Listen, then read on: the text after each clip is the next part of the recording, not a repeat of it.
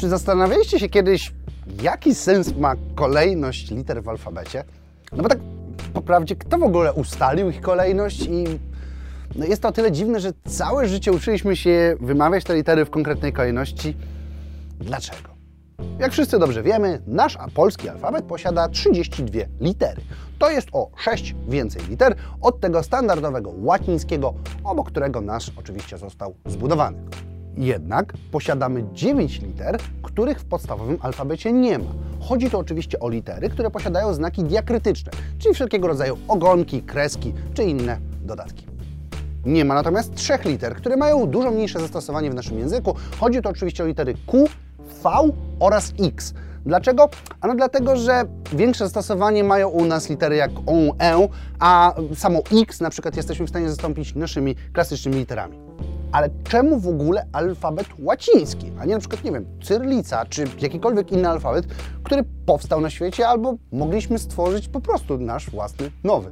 Zasługa to oczywiście Kościoła katolickiego, a konkretnie jego zachodniej części, czyli rzymskokatolickiej, której wraz na przestrzeni historii przyjęliśmy nauki oraz dogmaty, a wraz z dogmatami oraz nauką przyjęliśmy również pismo owe łacińskie. Zatem kwestią czasu było, aż ktoś spróbuje zapisać język polski przy użyciu tamtego alfabetu. I teraz, wtedy zorientowano się, że brakuje w tamtym alfabecie liter, których dźwięk odpowiadałby dźwięczności albo brzmieniu języka polskiego.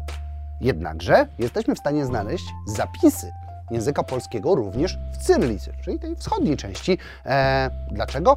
No jest to jej zasługa cara Mikołaja I, za którego była próba zrusyfikowania naszego kraju, przez co była również podjęta próba zapisu naszych słów i naszych zdań właśnie w cyrylicy. Pismo te różniło się trochę od klasycznej cyrylicy, gdyż było w niej sporo znaków diakrytycznych właśnie, żeby nieco umiękczyć brzmienie, tak dostosowując je do naszego języka polskiego. I teraz co ciekawe, na Białorusi do dzisiaj używa się tego sposobu zapisu, gdyż bardzo dużo osób pisze w cyrylicy, a umie mówić w języku polskim. Stąd też stosują te stare sposób na zapisy. Białoruś w ogóle jest ciekawym tyglem kulturowym, gdyż nawet w XVI wieku próbowano zapisywać również język polski przy użyciu alfabetu arabskiego. Ktoś mógł powiedzieć, dlaczego alfabet arabski na Białorusi?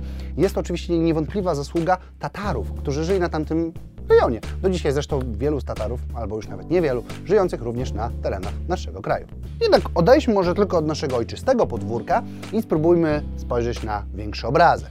Alfabet łaciński, o którym mówimy tutaj dużo, jest najpopularniejszym obecnie na świecie, bo z jego samego, bądź też jego pochodnych na świecie używa aż 35% populacji. Dla tych osób jest to w zasadzie jedyny sposób zapisu, jaki znają. E, no i w zasadzie nikt nie podważa za specjalnie kolejności czy sposobu zapisu tego, no bo, no bo tak jest przecież. Więc dlaczego mówimy ABC zamiast na przykład, nie wiem, HRK? I teraz spróbujmy znaleźć, jaka historia stoi za tym, że właśnie to ABC jest dzisiaj jako najpopularniejsze.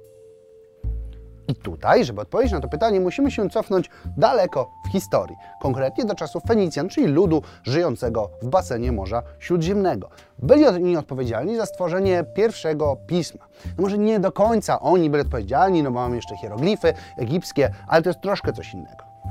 Pierwszą literą alfabetu fenickiego było Alep, które odpowiadało słowu W. I co ciekawe, ichniejszy Alep wygląda nawet jak nasza litera a. Drugą literą było bet, które oznaczało dom. No i tutaj Was też nie zaskoczę, jeżeli powiem, że to ichniejsze B wyglądało jak nasze dzisiejsze B. Jeżeli weźmiemy dalszą część ich liter i ich kolejność alfabetu, zobaczymy, że być może po różnych przekształceniach w historii e, alfabet łaciński właśnie wziął ową kolejność później od Fenicjan.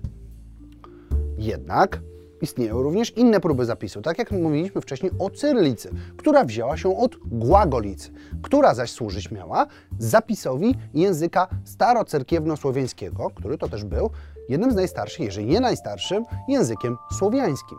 Język owy został stworzony przez Cyryla i Metodego, dwóch misjonarzy, którzy chcieli stworzyć język w oparciu o podstawę języka alfabetu greckiego, dzięki któremu będą mogli dotrzeć i nawracać Słowian. Stąd też przerobili oni owy język grecki, żeby jego brzmienie odpowiadało brzmieniu języków słowiańskich. I to jest ciekawostka, bo też rzekomo opierali się oni na zapiskach starego języka Słowian.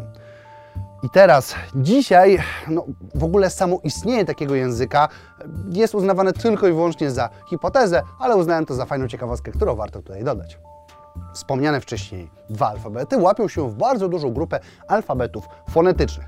Czyli w dużym uproszczeniu każda litera, a konkretnie spółgłoska i samogłoska, ma przypisany dźwięk. Oczywiście mogą występować wszelkiego rodzaju wyjątki, reguły, może zmieniać się brzmienie w zależności od języka, lecz co do zasady, to co jest napisane, jesteśmy w stanie przeczytać. Inaczej sprawa ma się w abjad, który jest to grupa, w której zawiera się na przykład język arabski, jak i hebrajski. Tam czytamy tylko spółgłoski, a samogłoski są oznaczone czasami obok tekstu. Lecz jest jedna grupa pisma, które dla nas Europejczyków jest niezwykle skomplikowane. Nie jest to pismo alfabetyczne, ani też fonetyczne, o których wcześniej mówiliśmy. Czyli na przykład pismo japońskie, które składa się z trzech różnych typów znaków. I tak mamy hiragane i katakane, które pomagają nam w odczytaniu różnych znaków kanji. Te zapożyczone z pisma chińskiego znaki będą miały różne znaczenie w zależności od tego, obok jakich znaków się znajdą. I tak na przykład sylaba K będzie miała zupełnie inny wygląd w jednym zdaniu, zupełnie inny wygląd w innym zdaniu. W zasadzie jedyną metodą na nauczenie się tego języka dla nas Europejczyków, albo przynajmniej jedną taką skuteczną, sprawdzoną, jest nauczenie się go na pamięć. Zresztą podobnie ma się rzecz w języku chińskim. Czy inaczej, wiadomo, jest ten temat dużo bardziej złożony i zapewne eksperci w tych owych językach pewnie wypunktowaliby mi tutaj nieścisłości. Ja oczywiście stosuję duże uproszczenie, ale jeżeli jesteście bardziej zainteresowani tematem, to zapraszam, żebyście sami go również zgłębili. Wracając jednak do języka chińskiego. Jest to niesamowicie złożony język i pismo oddaje złożoność owego języka. Dlaczego? Bo występuje tam nawet 50 tysięcy różnych znaków. Duża część tych znaków jest homofonami, czyli zapisujemy je inaczej, a czytamy je tak samo. I nie ma do końca jednolitych zasad, kiedy co robimy. Lecz mam dla Was tutaj odrobinę pocieszenia, bo żeby w Chinach nie być uważanym za analfabetę, wystarczy znać około 2000 znaków, i już będzie ok. Alfabetów jest masa i część z nich jest dużo bardziej skomplikowana od tych, które znamy na co dzień. I część z owych alfabetów dziś możemy już spotkać w zasadzie tylko na wykopaliskach archeologicznych albo w muzeach. Lecz tak nie jest z materiałami, które możecie zawsze sobie znaleźć. One są bardzo łatwo dostępne, wystarczy, że kliknijcie sobie tutaj. E, zachęcam również do subskrypcji, możecie podsłuchać sobie tego odcinka albo innych jako podcast. Zapraszam Was również do mojego Instagrama. E, no i co, widzimy się w każdy piątek o godzinie 18, 17. Kolego Ignacy. Cześć!